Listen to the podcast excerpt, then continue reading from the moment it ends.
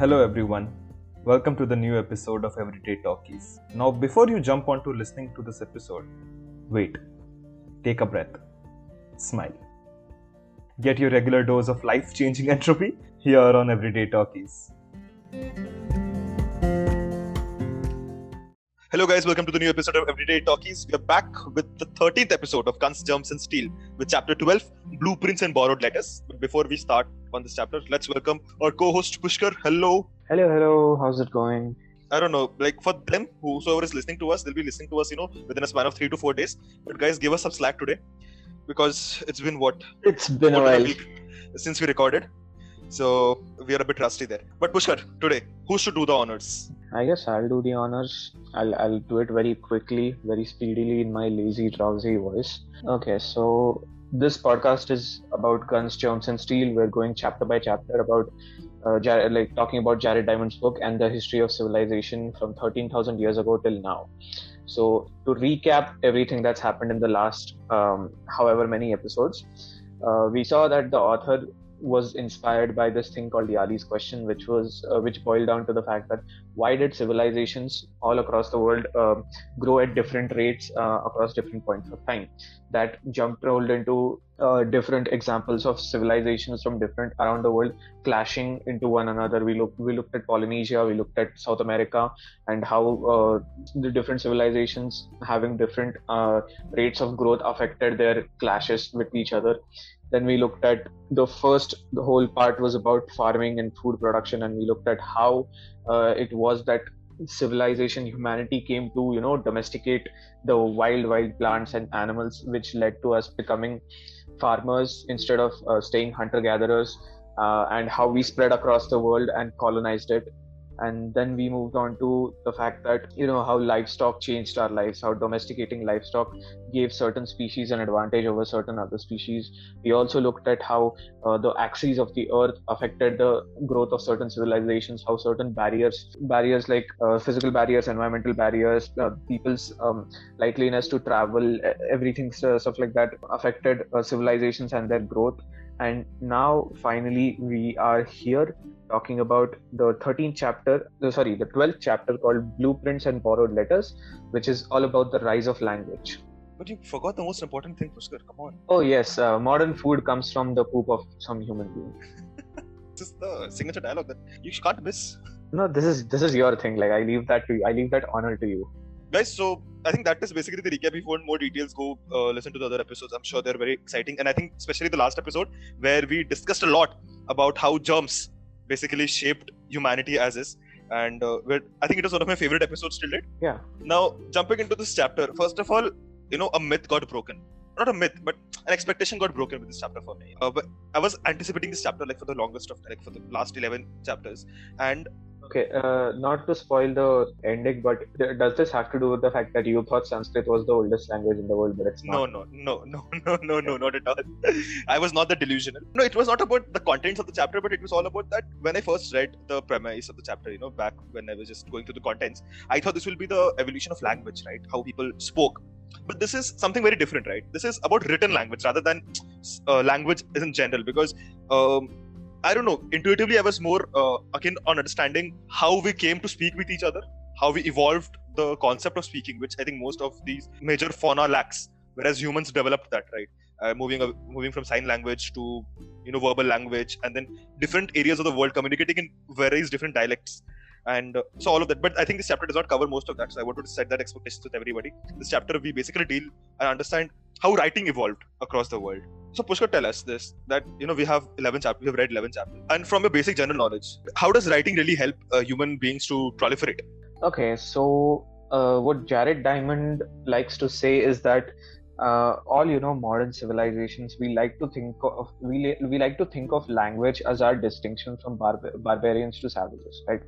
And uh, if we look at history, uh, finding the written accounts of civilizations kind of uh, puts them above the rest. Like you know, you have Egyptians with their hieroglyphs, you have Sumerians, you have you know the Indus Valley civilization with Sanskrit and everything. And uh, people tend to think of themselves as more uh, more civilized or uh, more evolved when they think of uh, themselves as being literate or having a language. Like th- a thousand years ago or two thousand years ago we had a language so we were more evolved humans than say other uh, civilizations that did not develop language on their own. What mostly like jared diamond goes goes on to talk about in this um, in this basic um, chapter is a lot of stuff about how languages come about you know like uh, how words kind of are introduced into a language and why we need stuff like adjectives why we need uh, prepositions why we need all these middle things that aren't real that are like connectors between words that kind of give a statement meaning and it is a lot of like complicated stuff involving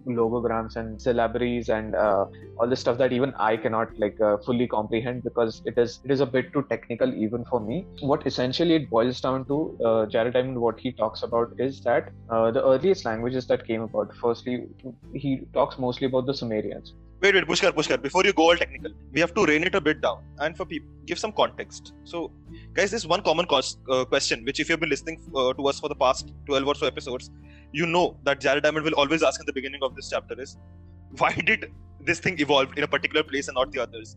And why did it spread? So all of these generic questions which we answered for plants which we answered for germs which we answered for livestock it still applies here. And i think he mentions that the first languages developed in the uh, mesopotamian region then there are evidences of a language developing first in South America, independent in South America, which I had no clue of whatsoever. And then obviously the uh, first independent development in Egyptian culture as well as in Chinese culture. So again, he, answers, he uh, tries to ask this question that why these areas and why not the other areas. So Pushkar, go ahead and tell us what are the basic building blocks of developing a writing language and why were these areas preferable? It's really interesting because um, in most places, if you look at it, language, uh, Jared Diamond says that the development of language was more convenient rather than you know our evolution into like prose and uh, kind of poetry. There was no such thing like once humans started living together, they were suddenly of the uh, you know opinion that they, they need to write stories and create theses and you know uh, write philosophical works and this and that. Language especially with, with, like the earliest examples the sumerians or the mexicans or the chinese what we can see is that the use of these languages the use of writing was mostly done just to keep track or just to keep tabs of certain things you know to basically uh, keep a record of uh, say like uh, what you owned or what you owed someone or keeping a record of um, people and their uh, livestock and su- some such you know. And so out of that uh, words slowly started to develop. So it wasn't like um, we suddenly were uh, writing you know the english that we know now. It's not connected to anything. So it's so when we say a word like water water doesn't really have anything to do with the physical um, you physical matter of water. It's just uh, it's just a word or a sound that we denote to the to the um, actual thing you know. But uh, with sumerians or with um, other languages what happened was it developed very organically. So uh, what he mentions is that only certain places really like developed uh, languages on their own or languages by themselves. And the rest of the world kind of uh, saw these languages kind of saw these people creating these languages and uh, either took that idea of language and made made something for themselves or just took the language itself and kind of modified it for their own use. Like even today these linguists right even in star trek or in star wars or in these, these sci-fi movies we see them developing these weird weird languages. Like i thought that they developed it out of scratch which i never paid too much attention to because i thought it would it easy. But then i got to know from this chapter that it's not that easy you need to define a structure you need to have a format which way it is written uh, written from to, right to left or left to right is it top to bottom and the syllables the words what they mean and all the languages that we you know constantly hear in a sci-fi world it's all derivations from all the earlier languages we have never truly developed uh, independent language out of scratch maybe something from Rick and Morty, maybe, but other than that, nothing else. I doubt it. I doubt it. But uh, yeah, one interesting thing about uh, this was that one interesting way of uh, developing language here um, was that say for example you uh, like the most fundamental basis of language that formed was that you know uh, i assign a sound to something basic that is around me. So if you have a lot of trees around you you assign a sound to a tree. And if you have say lots of stones around you you assign you assign like a, a, a sound to a stone. But then if you need to convey something complex what ended up happening was that a lot of time uh, people would just create sounds by combining these two things and then uh, create a whole new world word altogether that was completely unrelated to the uh, other two words which is called the rebus principle. It's really kind of interesting linguistically. Like this is a nice example but you know with that example i just remembered the believe example right? So if, if they wanted to convert convey the word believe that is b-e-l-i-e-v-e um, they basically drew a picture of a bee and a leaf. So this basically reminded me of all those uh, crappy messages that i get on whatsapp which are basically emoticons and they'll make tell me you know they tell me to decipher the words. Basically that we are devolving in today's days that nothing else right? Because that is how language is essentially developed humanity is going in circles. Today's the use i think people who use emoticons i think today's generation they would relate to this rebus principle more because we essentially communicate using these emojis and pictorially breaking down the words and making them more comprehensible. And it makes sense right? Because how do you define this vast variety of uh, words? You can't have like images for everything and that is where I come to this uh, whole uh, Chinese and Japanese uh, uh, writing. I thought that they were just earthworms crawling around, and uh, it made no sense. Like, why would that language make any sense? Because I was always brought up reading English, right? So each letter signifies something. There's a phonetic representation to it, right? So if I say I, A, E, so there is a sound to it with consonants as well. But with Chinese, first of all, I don't know how to speak, and when I see the written language, I don't understand head or tail of it. Like one letter can be an entire word. Like, how is this possible? But when I read this book, I really understood that each stroke means something. So each stroke has a, represent, a phonetic representation, and combination of these strokes give us one logarithm or one syllable, and then multiple syllables gives us the word, which was profound for me. And uh, it's interesting because a lot of the time, even um, the way Japanese developed, like um, there are like different scripts of Japanese, right?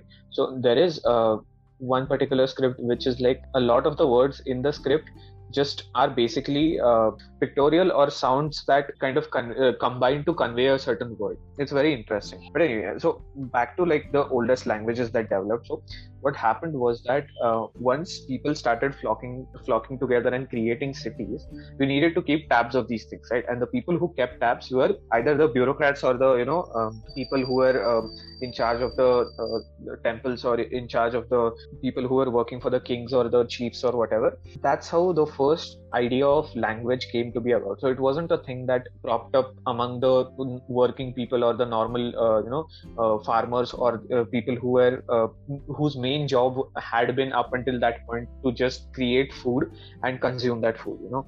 So language did not really develop as like a thing that as a uniform thing. It developed as something of a job uh, Jared Diamond mentions that anyone hoping to discover how Sumerians of 3000 BC thought and felt is in for a disappointment. Instead, the first Sumerian texts are emotional, emotion, emotionless accounts of palace and temple bureaucrats. So, technically, language was just a job. Think about mathematics or think about any sort of specialized jobs that we have these days. The growth of language essentially happened because of the requirement for these jobs.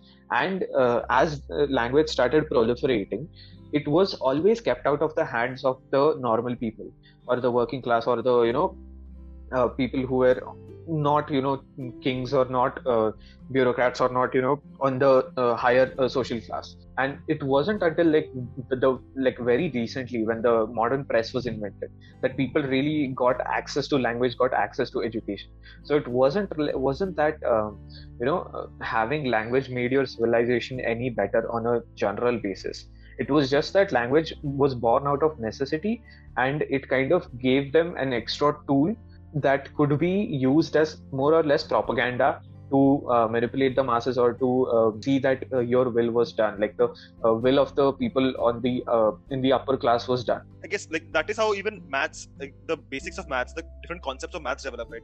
Maths is uh, not just i would say a different tool, but it's a language on its own. It's just that most people don't understand it, so they find it very jarring. But maths is a different language explaining the concepts of the universe, right? I have to explain, you know, how language developed. I quote a simple example of uh, calculus development by Leibniz or Newton. So basically, he was uh, trying to define gravity. He was trying to understand gravity, and because there was no existing tool to do that, he invented different tool and that was calculus. So I think languages did the same job where they first started by these purposes, and as you correctly mentioned, they were emotionless in the earlier days. And the fact that I just want to correct a few things. So initially, I had mentioned that you know there were two um, ways how language propagated. One was I think copying, and the other one was independent. Independent was there, but it happened only for few areas that we mentioned. Right? It's confirmed it happened in Mexico and uh, the Mesopotamian region. Chinese and Egyptian still in discussion. I don't know why, but yeah, like because I find Chinese is like very very different. So I think they must be independently discovered or invented. But uh, no conclusive proofs there.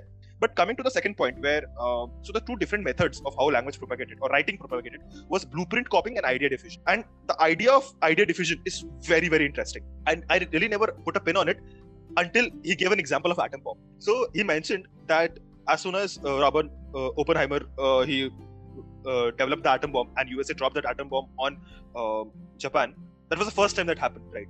And US was the first one to do that. They had not leaked anything, like hopefully, I don't know what is the scenario there, but somewhere around in Russian corner, they heard that they heard they saw the aftermath of that bomb, and they knew something was possible.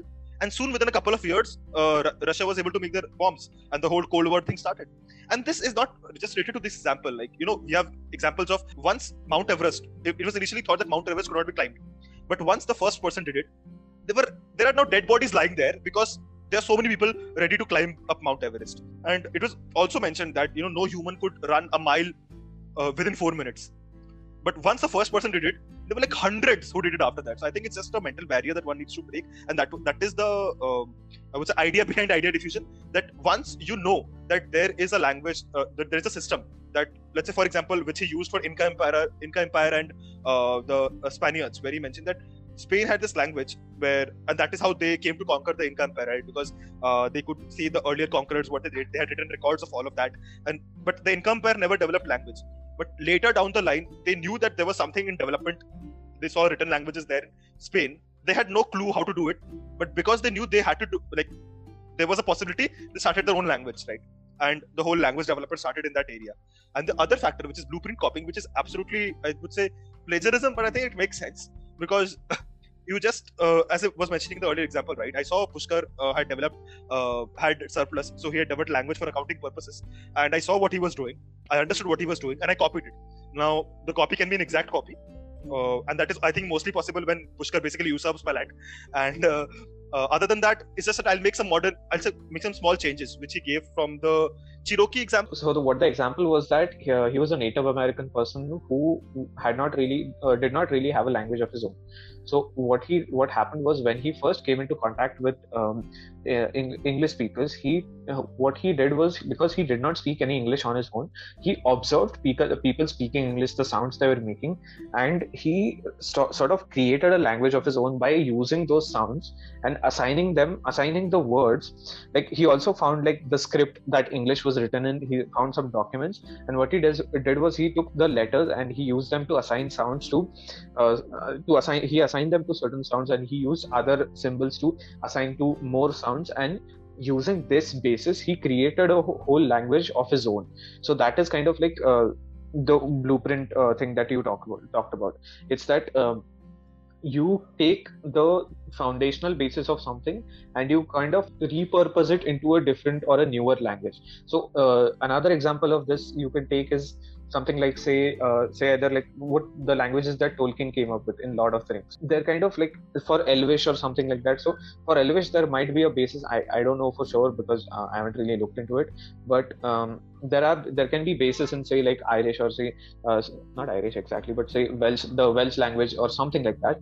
And uh, what you can do is you can modify it in a way to resemble uh, resemble the old words, but also like create something new or uh, assign different sounds to different letters.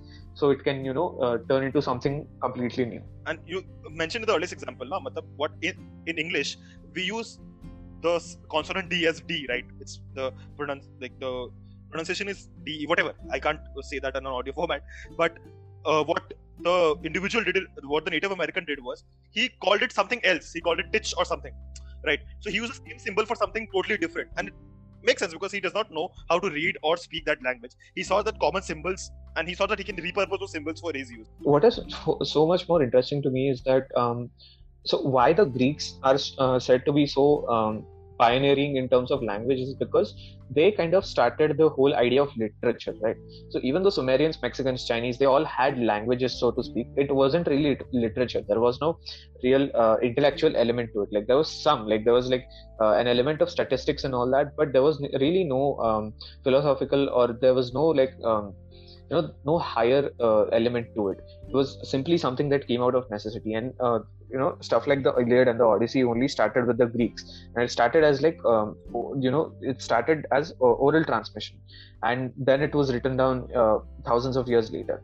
But anyway so my uh, what my point was that um, what is so interesting about all this is that you look at um, you look at the these all these languages that were popping up these uh, ancient languages the sumerian cuneiform the the mexican uh, languages the the chinese uh, script what these languages were used as mainly were to um, you know he he quotes this uh, anthropologist claude levi-strauss he says that um, ancient writing's main function was to facilitate the enslavement of other human beings and personal uses of writing by non-professionals came only much later as writing systems grew simpler and more expressive.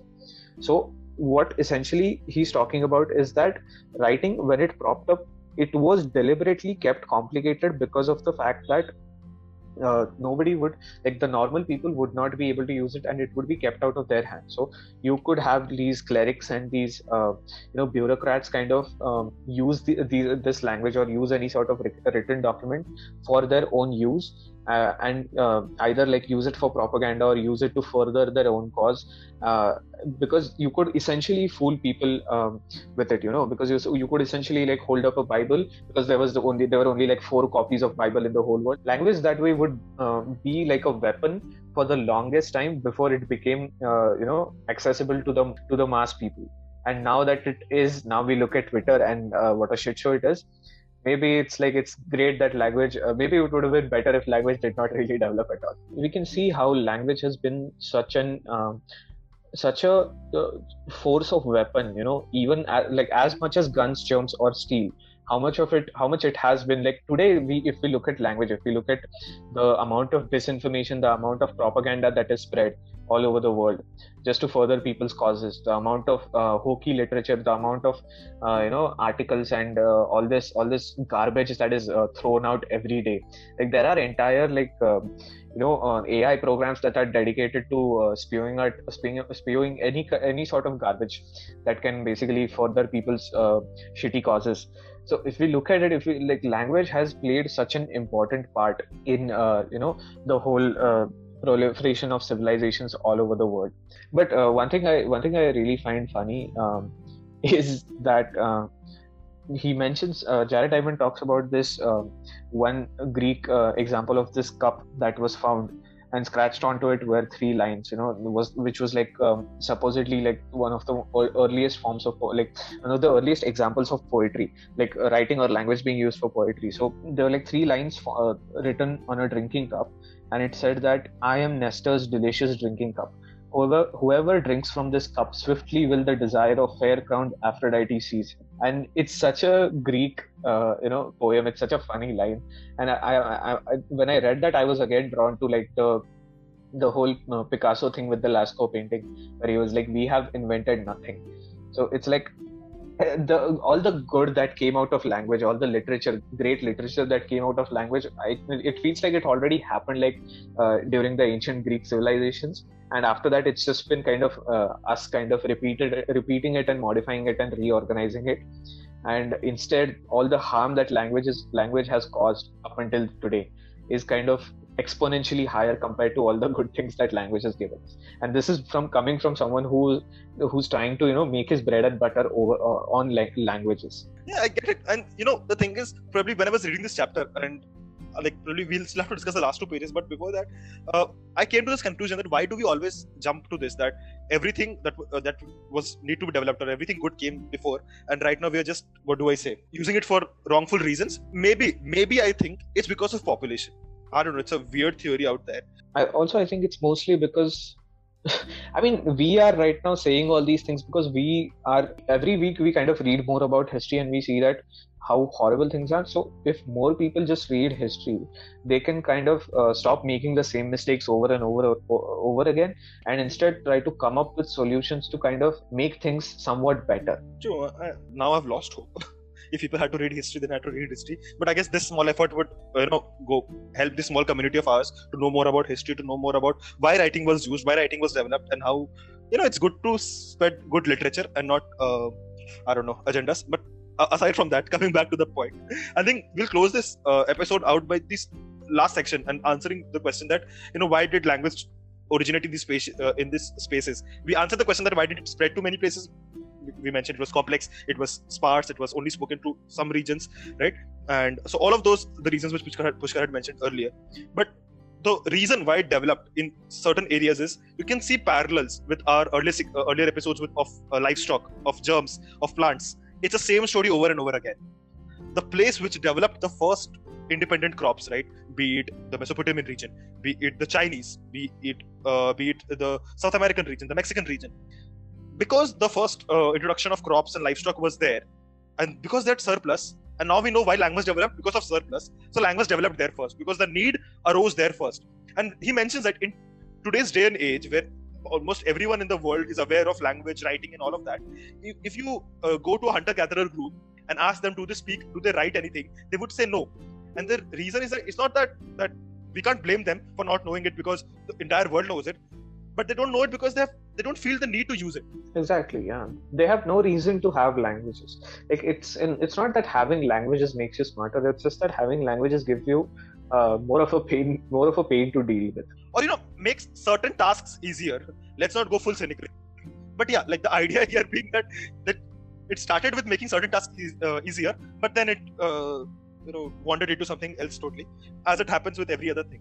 And that is what i predict also right? That you know we have been reading about history a lot but i think that the day and age that we are living in we may be developing the new a new kind of tool which may be initially used for good and later our future generations would just be blaming us for developing or inventing. What are we talking about? Ai i? Have no idea but i'm just throwing it out there. There might be something. Ai can be a common example which i think because most of us have seen the movies we know the ultimate results of ai and all of that but who knows? Anything can anything can. Yeah i mean let's hope the you know the future us the future uh, of our civilization figures out how to stop making the same mistakes and uh, kind of develops tools that help us grow beyond you know like stuff like arrival.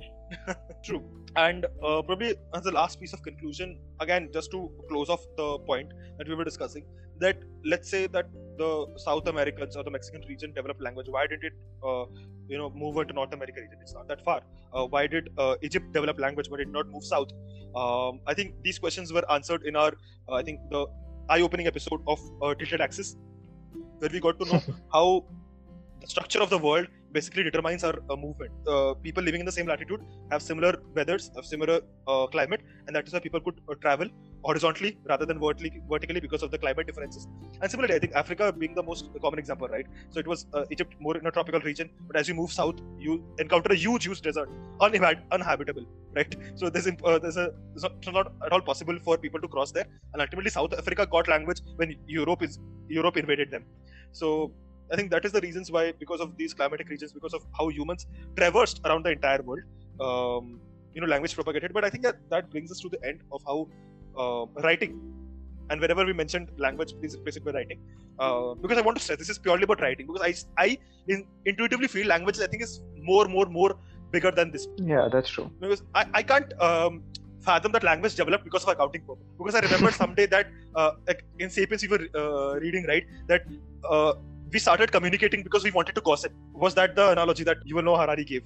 Yeah, I guess. I mean, that's what um, it was like. Language. I guess that's why we say that language really started with the Greeks because they were the ones who kind of applied language to uh, all this um, storytelling and basically creating prose and poetry and uh, mythology and you know what we consider the great greek tragedies. What were the pinnacle of human civilization back then? Which is which is really uh, interesting because the greeks were generally said to be very peaceful chill people. The romans were the ones who were like barbaric and uh, kind of inv- invading everywhere and the greeks were supposed to be very like chill so it stands to reason and if even if you look at writers today like literature people today we are the most chill people on earth. We have no like uh, we are not chill but we are more lazy to you know uh, do anything uh, that will uh, kind of um, you know do any sort of conquesting or uh, conquering or anything like that.